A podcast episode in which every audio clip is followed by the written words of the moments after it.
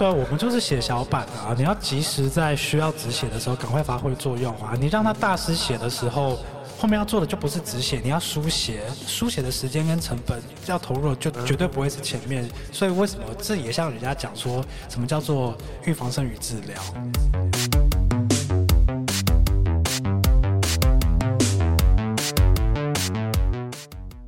大家好，欢迎收听行销啪啪啪，我是你的啪啪 Podcast 主持人 T I N G Ting。今天很高兴邀请到了我们 EP 二和 EP one 的来宾 Chris 又来到现场了。嗨，大家好，我是 Chris，又来洗大家耳朵，谢谢 Ting 又邀请我。不会不会，其实你的。那两集其实到现在反应都是很好，反而是我应该要先说抱歉，就是那两集是我自己就是第一次录音嘛，然后我自己也没什么剪接的经验，觉得哎录好，然后修一下一些赘字，我就把它上上去了，然后后来就是 有人听完就觉得嗯，就是内容很扎实，可是好多废话哦，就我觉得很抱歉，就是邀请你来就还。对，现在那那也是我第一次录音，所以就是还蛮感谢，就是给我这次机会尝试。然后，所以今天来压力更大，因为后面几集来宾真的一集比一集精彩。哦，我们不用这么客套了。好好，OK。但就还是跟大家介绍一下，Chris 呢，他是网红媒合公司，那专门是在替品牌找寻适合的 KOL，可能是做曝光的发文，或者是一些公关活动的出席，或是一些其他的一些活动的邀约这些的。那所以他在网红媒合这一块有非常多的经验。没有啦，其实小公司啦，所以。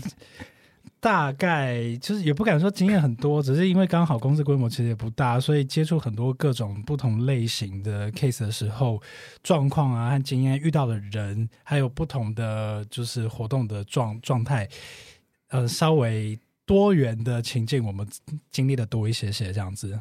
对，就他其实做过非常非常多的专案啊，先简单讲一下好了，就是呃，知名的百万 YouTuber 钟明轩。那他就是有被木棉花邀请作为中文中文版剧场版中文版的配音，但是后来因为临时换角的关系，他就是在自个人的 YouTube 上面拍摄了影片，然后去讲这件事情。那当然后续有也引发一些争议。当然片商来讲，就是临时换角这个事情可能会造成网红的工作上的一些耽误，但是。用这种这么直接的攻击来做回应，是不是一件好事呢？那其实有很多的论战。那其实我是蛮想要问，就是 Chris，就是你关于这一件事的一些看法。因为今天这个情况其实是呃，这个片商直接去找钟明轩，对。那可是不过更多的情况其实是有时候是呃一个厂商品牌，他透过了网红媒合公司，然后去找网红。那所以你是扮演这个中间的角色，所以你应该更清楚说两边各有怎样的难处，或者是怎么样可以更好。就我看到当初看到你寄来的访刚要谈这一题的时候，我的压力其实蛮大的，很怕不小心说错话会被就是明轩的粉丝或者是其他诶跟我持相反意见的网友攻击这样子。老实说，因为职业的关系，所以在第一时间看到。嗯，我是那一天，其实一打开脸书就看到明轩发了那支影片。嗯，那其实当下我第一个念头是，哎，《鬼灭之刃》真的很红，连钟明轩都要搭这个话题来说两句这样子。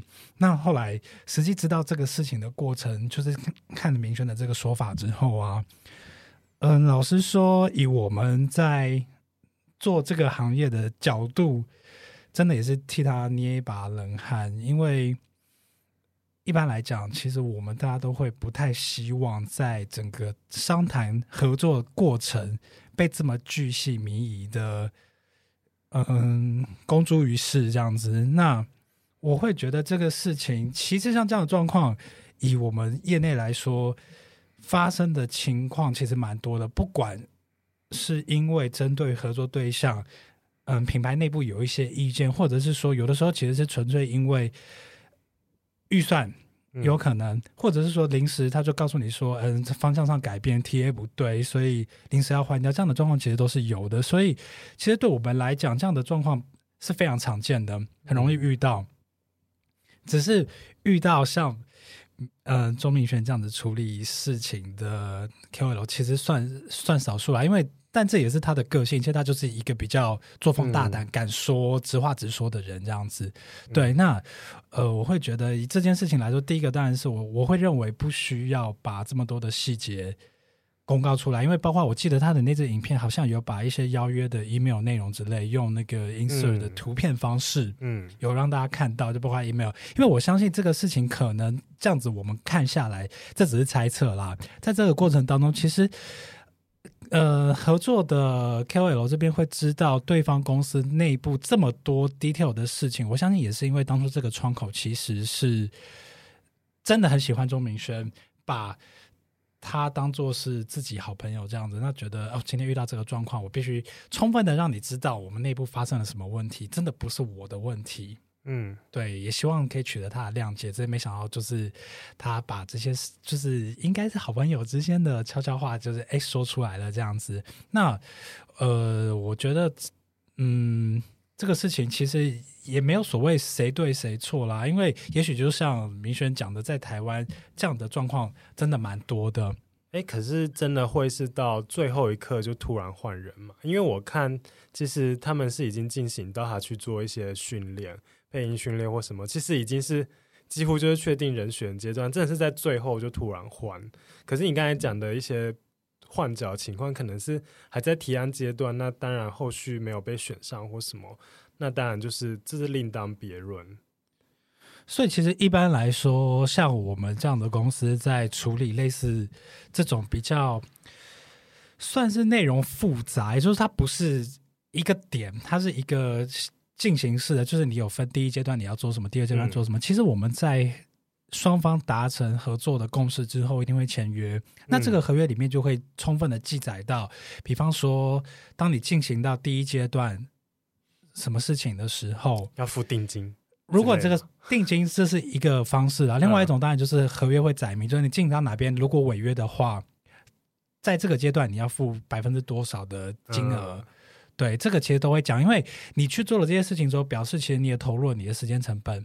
对对，所以这个其实是在合约上面就会先去载明的，就是也算是保障双方。对品牌来讲，我也担心你会不会接受这个训练之后，临时跟我有千奇百怪的理由，就说你没有办法做下去。哦、那对对 KOL 来讲，我也需要一个保障，就是你不会花让我花了这个时间来做了这些事情之后，突然跟我说不做了。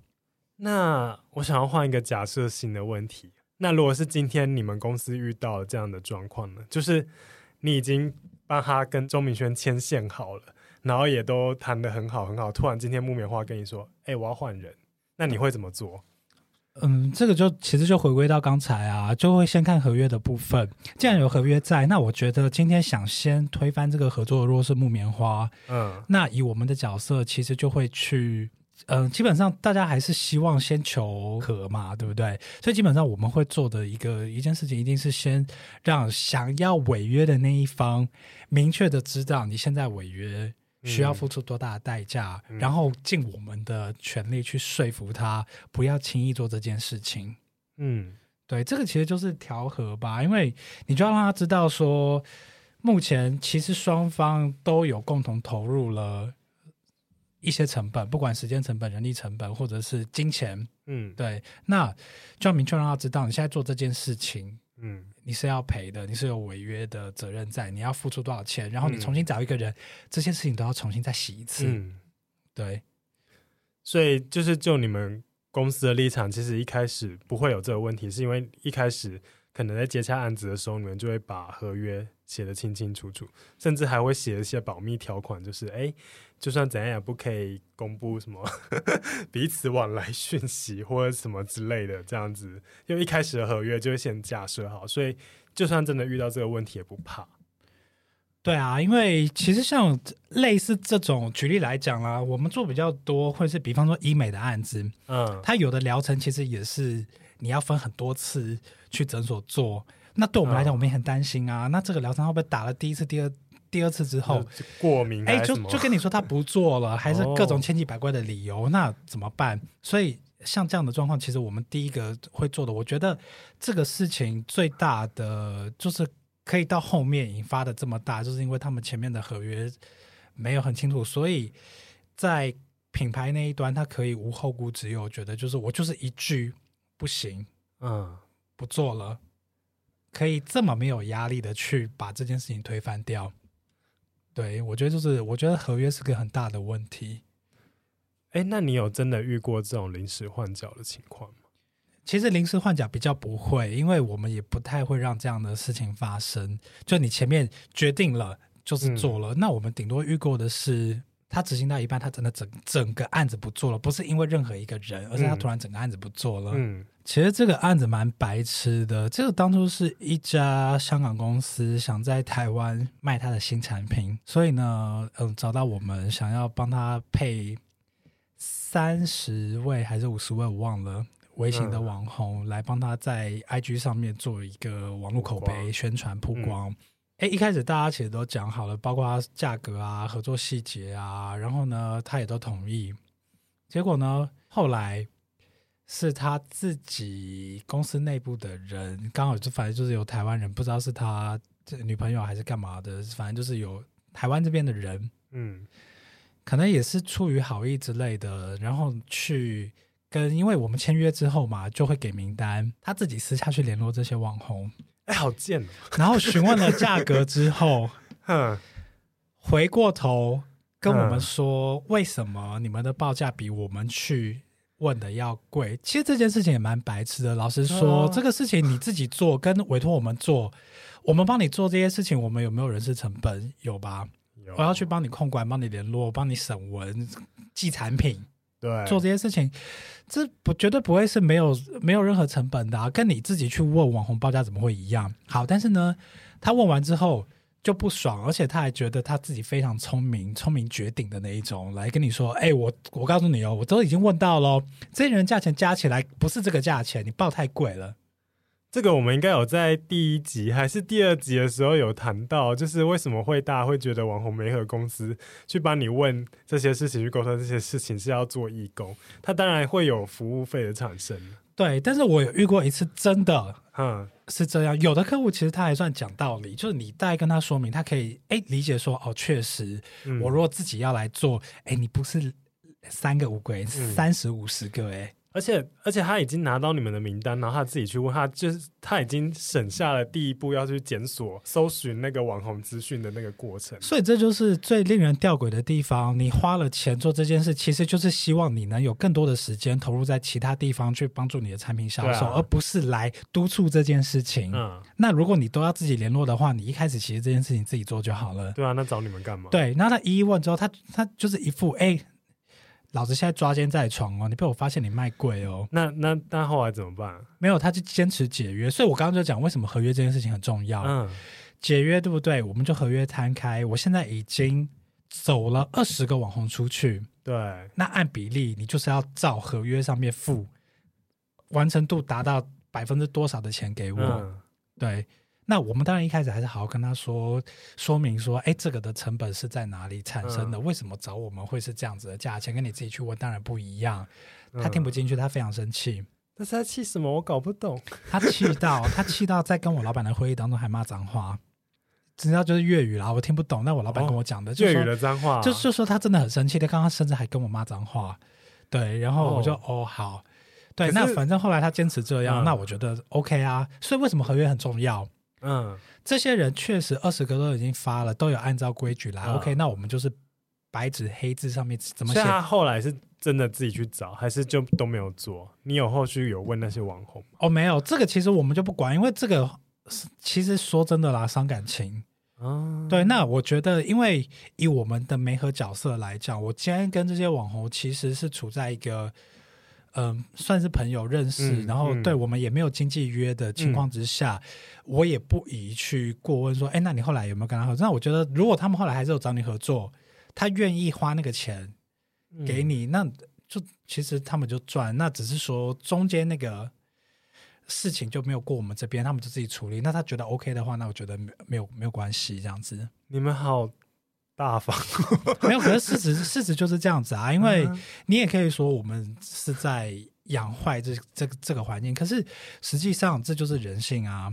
你要跟他这样子争执下去，要跟他计较下去，案子也不会也不会继续进行，然后这些网红他们也很无辜，嗯、老实说是这样子。那这个时候真的就是没关系，你做了多少，该收的钱有收到，那剩下就是祝他幸福，嗯、祝他发大财这样子。嗯。可是久了之后，你就觉得其实也没关系，因为像我们做这样做久了之后，跟网红们其实基本上都有一定的就是互信，嗯、甚至是朋友关系在。嗯、所以像有些网红跟我们很好的时候，他也会跟我们讲，就哎什么品牌。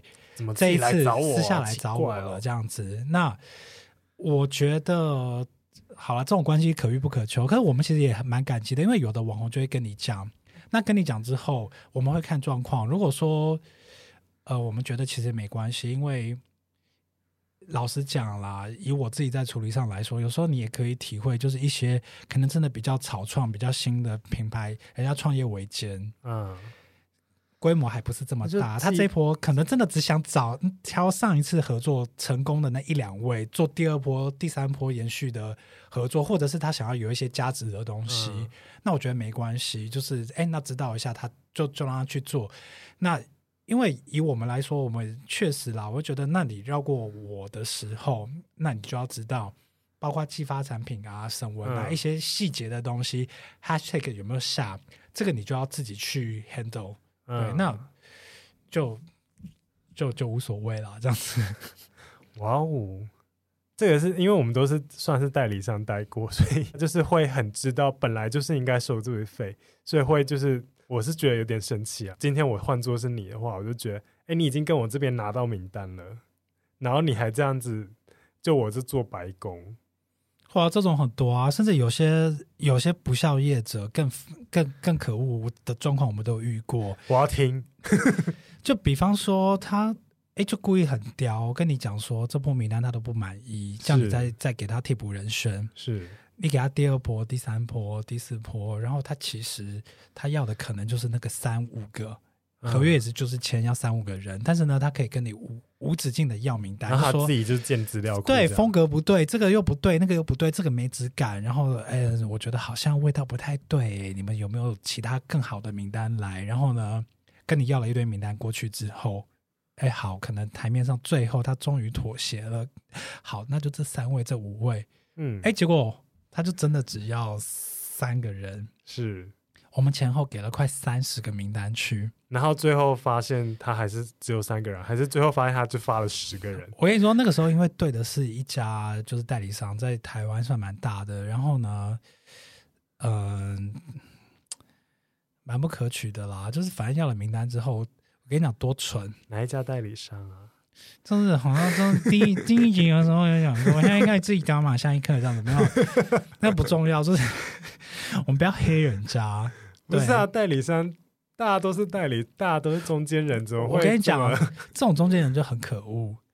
他就跟你要了那个名单之后呢，and then 他就告诉你说：“哦，这个不对，这个又不没有那个品牌风格，又干嘛干嘛。”然后我记得最好笑的事情是，嗯呃，要了三波名单，就最后竟然品牌选的是第一波的人，是。然后呢，更白痴的是。是，后来我们还收到，因为同事都有去询问嘛，就是要合作，都会问说：“哎，有什么样的产品，你愿不愿意合作？”收到一个被他们台面上说不合作的人发 email 说：“哦，谢谢你，我收到产品了。”那大家就知道什么意思，就是代理商那边他们其实偷偷这个名单还是拿去用，他甚至产品都寄给他了，然后对方不知道，还回信给我的同事说：“嗯、哦，谢谢，我收到产品了。”这真的会。真的会抓包哎、欸，真的会，而且你就会觉得，哇，我就是这个才真的令人生气，因为他在这个过程当中呢，是用一个在选、在挑的角度，就是啊，你们这个名单不行啦，啊，这个人怎么会？这个人又风格不对啦，就他只差没有，干脆干脆跟你说，就心地不够善良算了，就是用一些很笼统的字眼拒绝，但其实目的只是为了要名单。对，所以像这种状况我们也遇过很多，就是哎，假装看起来很挑，但是。跟你一直要名单，他就是在洗你的名单，洗你的人，然后所以他自己用。这个是一个迹象嘛？就是你们应该常已经遇过非常多的交手过非常多公司，有没有一些迹象，就是可以发现说，嗯，这家公司可能不太不太对劲哦？我觉得刚才这个其实就是最明显的迹象了吧？当你发现，因为我们其实合作过非常多，所以怎么样的品牌设，怎么样的人，怎么样的条件。怎么样的 KOL 它是符合的？其实我们心里大多有数。嗯，他花了怎么样的钱，应该找到怎么样等级的人，不会差太远。当你今天发现这个人突然跟黑洞、无底洞一样，你怎么样给的人他都他都不满意的时候，其实这就有问题。是，所以其实像我在操作上面，如果当我今天发现这个客户好像挑名单有一种不讲理的挑剔的时候，我会做一件事情，我就跟同事说。旧的名单，请务必，因为我们一般在给名单方式会是云端的共同的一个表格，嗯，对，大家方便在上面做注记，让双方了解。嗯、我就跟同事说，那请把旧的删掉啊。可是他可能已经 download 下来了。但这种事情其实就是防君子不防小人啊。嗯、做了这件事情之后就 OK。我记得最好笑的事情是，这一定要嘴一下。我我记得最好笑的事情是那那一次他三就是给了三十个还选不出来的时候，我其实非常不高兴了。对啊，对我就我那他们还就是还我记得最后一波名单过去，他还笑嘻嘻的说：“嗨，客户还是觉得不可以，还是觉得不满意哦，你方不方便？就是你们应该还会再提供名单。”我就跟他说：“嗯，不会。”我就跟我同事说：“你把之前上面所有人全部删掉。”嗯，他说不行，就全部删掉，就知道吗？他们想。我觉得啦，应该就是想要偷名单，就没有想到我把前面删掉。嗯、他竟然跟我们说，请你把我们否决的人全部都补回去，因为我们要做后续追踪。哎、欸，我觉得就是。他要耍耍小奸小恶，还对，然后还这么白目。要是我是他，我要偷名单，我只要你一丢，我就立刻下载丢。因为我们以前我早就都存到资料夹了。因为我们以前不会删，就以前就真的就是随便他，因为我们都相信是不是我们真的不够好。后来发现不，长大之后发现不对，不是我们不够好，是你们真的很邪恶。尤其几次下来，发现哎，你说不行合作的人竟然回信感谢我们，说他收到产品了。哦，所以那你们最后有发现他到底做了几个吗？其实蛮多的，因为我跟你说，除了收到产品这件事情之外，他们因为窗口的那个 team 可能也有点懒啊，有的时候啊，嗯、会希望我们帮他做他该做的事情，比方说，是他会就丢一个云端的，就是 calendar，跟你说，哎，那请你帮我把这次要合作的这三位发文相关日期 booking 上去，写到那个 calendar 上面。好，OK，那我。的同事，这个应该是代理商要做的事。对，他说因为我之前就是这个角色的人，我跟你讲，他就叫我们帮他做这件事。然后呢，我的同事开了那个链接上去之后，发现哦，Calendar 上面怎么会有其他他们说不能合作的人的排程在上面？哦，是他们自己敲。可是真的，他们怎么这么的，就是天然呆？对啊。你要耍 耍奸诈，怎么会这么的做的这么粗糙？所以就是因为几次下来，所以后来我就跟我同事说：“OK，我们这次就无预警，你把那二十七个人全部都删掉。嗯”他说不要嘛，对不对？好，不要，那我们删掉。删掉之后，他竟然还敢说：“哎，请你补回去，就是我们要做后续追踪。”我就说：“追踪什么？什么对，追踪什么？For what？For what？你不是不要吗？对，就不要，不要的人还有什么好追踪？不要的人我们就把他送走啊！不要要追踪什么？对啊，对，然后他们就。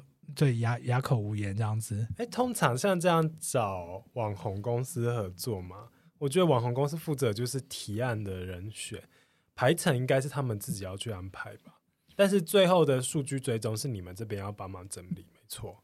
对，正常是这样子。对，就是你们要去帮忙要，比如说这一篇文章三十天后有多少的点阅率，或者是这一则发文、这一则线动有多少人点击，这个当然最后这个会诊是要你们去做。对，但是排程应该就是这个代理商自己要去负责，因为他们是规划整个 campaign 的人。就排程，我们顶多帮忙沟通，就是网红这边我们要去规范到几号你要交草稿，啊、然后几号我们会给你 feedback 之后你要帮我们修，然后哪一天要发布。但是你的整个计划的走程，对，就是对，所以我就是你代理商要做的事情，所以所以我才说很白痴，又叫我们帮他填，然后叫我们帮他做功课的时候，不小心偷看他不该看的东西，也不是偷看了，就是他就活生生写在上面，我们想不看他。哎，你每一次来都有很很不一样、很新的东西可以讲。没有啊，对对，就是一些你你知道，我我尤尤其我本人就是一个怪人磁铁，所以什么光怪光怪陆离的事情，我其实都遇过。像这样的事情，正常是到底是签约前就要给还是钱？因为我是觉得站在一个保护那个媒合公司的立场，我当然一开始可以给你提案的人选，但是那些联络方式或什么。是可以先隐藏的吧？其实一般来说，初期在提案上，我们会给的就是示意人选。嗯、我会告诉你说，双方先达成协议，就基本的门槛。嗯，我们这波合作的人，比方说 IG，嗯，多少的粉丝追踪，嗯、然后哪一个类型的，比方说运动型、阳光、嗯、阳光运动型，或者说他是文青，对，或者是嗯，他是比较偏摄影师，嗯、就是东西可以拍的很像商业摄影水准的，嗯、我顶多给你一两个示意人选，看的感觉。五十个，你要五十个，那我就给你三个。对，就是类似像这样子。比方说，如果说刚好这个 case，他本来想打的族群比较广，有偏哎学生，然后呢从事户外运动的，或者是哎亲子，嗯，那我们就各不同类型的各给一个，算是示意，就是提案双方 OK 之后。我们就要签约，签约嘛，签约完才给，签约之后才会给名单。对，那其实对品牌来讲也还好的原因，是因为我们虽然签约了，但是并不是我签约之后给你的名单你就只能接受，都可以换，都可以换，就只要嗯，以我们前面合约的那个门槛说，你不能合约，我跟你说一万一万粉丝以上，就你后面跟我要十万粉丝的。哦，这当然了，对，那就是建立在一个基本门槛之上。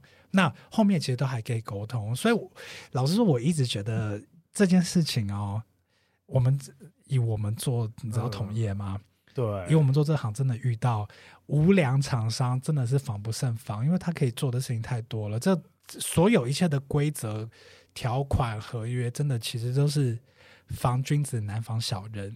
那你有遇过是临时喊卡的？除了刚刚那一位，就是香港的。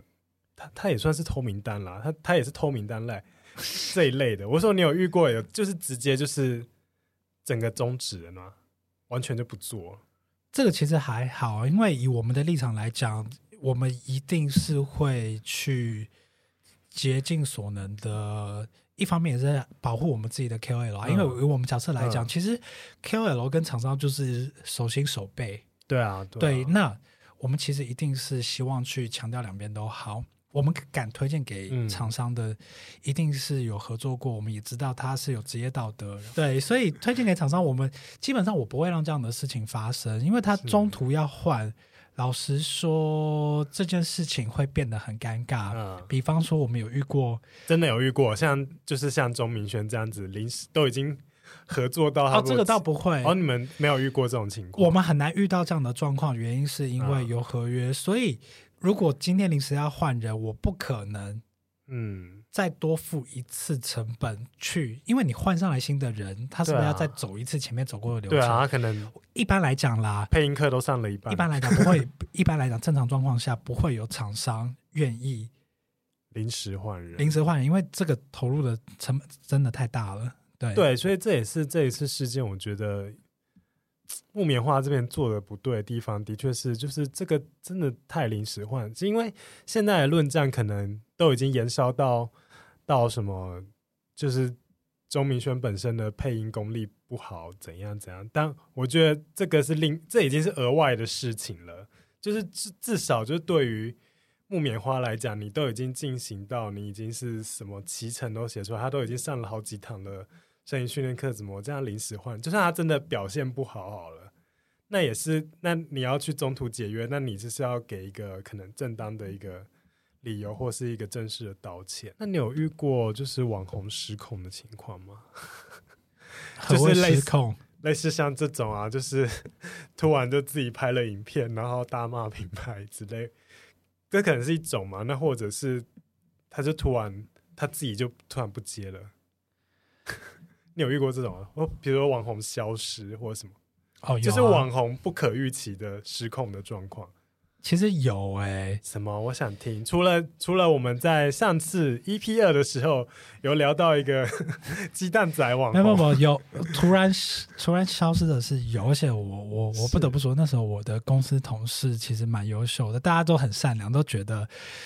突然消失，可能不是他心地不好，是他遇到意外。像我，所以他后来是怎么了？没有，他就真的只是他的官方说法是因为别的工作 delay，因为我们有遇过网红，就是因为那个客户的。产品它是一个预约制的东西，嗯、预约制就是你跟他讲了几点之后，那个时段就是你的，嗯、并不是那种什么公开派对会一次发十个人去。嗯、对，然后那个很尴尬，就是他就是不见了，不是不是不是不是，对，但他就是不见了，嗯、然后不见了之后就变成我们的客户真的晾在那边白等他，那怎么办？我们当下联络不到他，重点是他这样子的。作为还发生两次，对，第二次哎又来了，就是已经改过一次时间了。我们已经跟品牌道歉，叫对对不起，真的不好意思。那个我们会再去联络一下，看看他到底怎么了，还帮他想理由，就是哦，他真的身体不舒服，真的出了不可抗的因素。嗯，对。第二次的时候，他整个就是闹失踪，我的同事紧张到跑到他家去找他。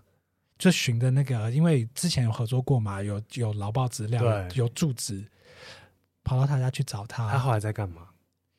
他就说：“哦，他因为前面一个工作耽误了。”哦，你就说悠然的，就是打开门就啊啊，你来啦，Chris。没有，就我我同事不是我我我我才不我才不会去找他嘞。对，我我同事就是很善良小朋友，就是真的跑到他家去。我说：“嗯，你去哪？呃，八九点哦。”他说：“不行，我觉得我要去确认一下他他是不是出了什么意外。”他正跑去他家。嗯，对。天哪，那你同你你的那个。小朋友后来怎么想？就啊，为什么不是真的出意外干？没有啊，没有啊，小小朋友还觉得哦，没事，真是万幸。天啊，你们公司的人都好善良。对，就是很善良，因为你知道物以类聚。没有啊，那后来怎么办？没有怎么办啊？道歉，然后可是换一个跟跟厂商要怎么交代？以我们的角度来讲，那只好就是换一个条件更好的人，也当做是赔个不是这样子。嗯、对。然后那个网红就就是一样，就是设到公司黑名单这样，就必须这样啊，因为没办法，因为他我嗯，这个其实我觉得啦，以比较现实的说法，就是我没有必要为了让你成为更好的人而去教育你，你要烂那随便你，那以后其实就是不合作啊，反正台湾别的没有，网红很多，对，那如果你觉得无所谓的话。对啊，那以后就是我，你没有学乖，那就是我要学乖啦。那以后像这样的人，就是我经历过一次。那就算了。那其实也好在，因为我们其实平常跟很多网红合作，嗯、就是临时有救火队这样。对，有一些真的、呃、还蛮感谢这些网红的啊，他们真的很好。你跟他讲一下，哎，他们也愿意，很很愿意帮忙。那我想这也是我们做这一行的其实价值所在。平常我们就是在帮一些品牌去省下他们必须要投入的时间跟精力，去维系这些网红的关系，这样子、嗯。所以你都没有遇过就是很严重的品牌公关危机这种事情吗？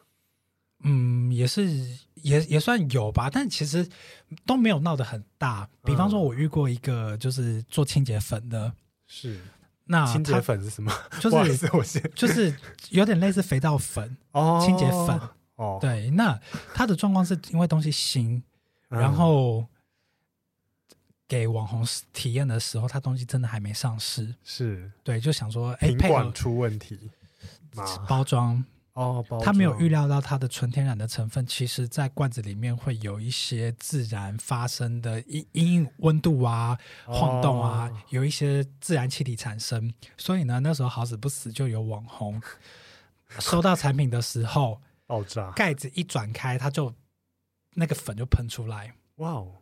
对，那可是说真的，因为它的东西其实是，并不是那种，它本来就是诉求纯天然，嗯，所以它的那个东西其实颗粒也不是说那真的很细，你会吸进去的那一种，只是可能爆出来之后会有一点点就是喷出来，会吓到，嗯，对。那我们有遇到其中一个比较奇葩的网红是，他跟我们说什么，反正就讲了一堆，说什么他他其实有有。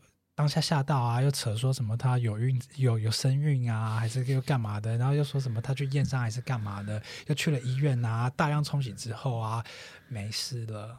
嗯，对，但是他就是想让你知道我有身孕，我差一点出就是出了大 trouble，我家人都非常的。那你们怎么安抚他？一方面要先让他知道，OK，我我能谅解你受、嗯、受惊吓的心情，嗯、但是我也要必须让你知道，这个东西其实本身对你不会造成伤害。嗯，对。然后呢，这个下一步就是要干嘛？你就知道他跟你讲这些的动机，背后的动机，去解构他为什么要做这件事。加钱吗？对，他是他想要，他想要，他想要一点点赔偿嘛。嗯、好，所以我给啊。但是给的同时，我要让他知道。就是这个东西给你，是因为不好意思，产品的当下对你造成环境上的，就是你要收拾啊，造成的混乱。嗯，但是这个不是用来道歉，就是我的产品没有问题哦，只是这个当下因为包装上的设计造成的混乱，所以这个钱是就是 for 这个部分，sorry，倒不是说嗯不是赔偿金，嗯，对，就是。哎，这我觉得就是要讲的很清楚，也免得事后被他说哦，这个产品其实当初是有问题的。你看，他还付了我这个赔偿金。哦，对，那对品牌那边我也会让他知道说，哎，有这样的状况，可能你们未来要注意。那这边我是帮你做这样处理。嗯，对，那我也会跟网红就是这样沟通。那基本上，其实人是这样子啊，当你了解他想要的是什么，然后你又让他知道说，OK，我可以谅解，我跟我我跟你我是有共鸣，你的就是你的你的不开心，基本上。就状况会好很多，就你又可以得到你想要的，他也可以得到他想要的，然后你不会让品牌面临到一个非常尴尬的状况。嗯、其实这个事情后来也没有真的被传出来。那东西顺利上市之后，对我们也有我我还特地去感谢，之后再感谢那个 KOL 说感谢你，因为有这样的，提醒，因为有你的提醒，谢谢，所以我们后面在包装上的修正，免于让更多人也遭遇到同样的惊吓。哦，对，就是还还要给人家谢谢这样子，嗯，对，然后对品牌这边，他我觉得啦，这也是一个宝贵经验，因为如果今天这个东西发生在一般的消费者上面的时候，其实是更难去压的，因为你无法预料他会做什么事情，就是放到爆料公司啊，对，或者是社团啊，对，或者就开始讲一些有的的，就会真的是很可怕的公关危机。对啊，我们就是写小板啊，你要及时在需要止血的时候赶快发挥作用啊，你让他大师写的时候。嗯后面要做的就不是止血，你要书写，书写的时间跟成本要投入的就绝对不会是前面。嗯、所以为什么这也像人家讲说什么叫做预防胜于治疗？好哦，那我们复一下今天的重点。今天有重点吗？有啊，听到很多重点啊。其实最重要的就是一开始合约就要写好。啊，每一个阶段该负责什么事情，当一个专案进行到哪一个阶段，其实双方都应该负责。网红他也付出他的时间，嗯、呃，厂商这边可能也已经做出了一些对网红的训练，或是其他的。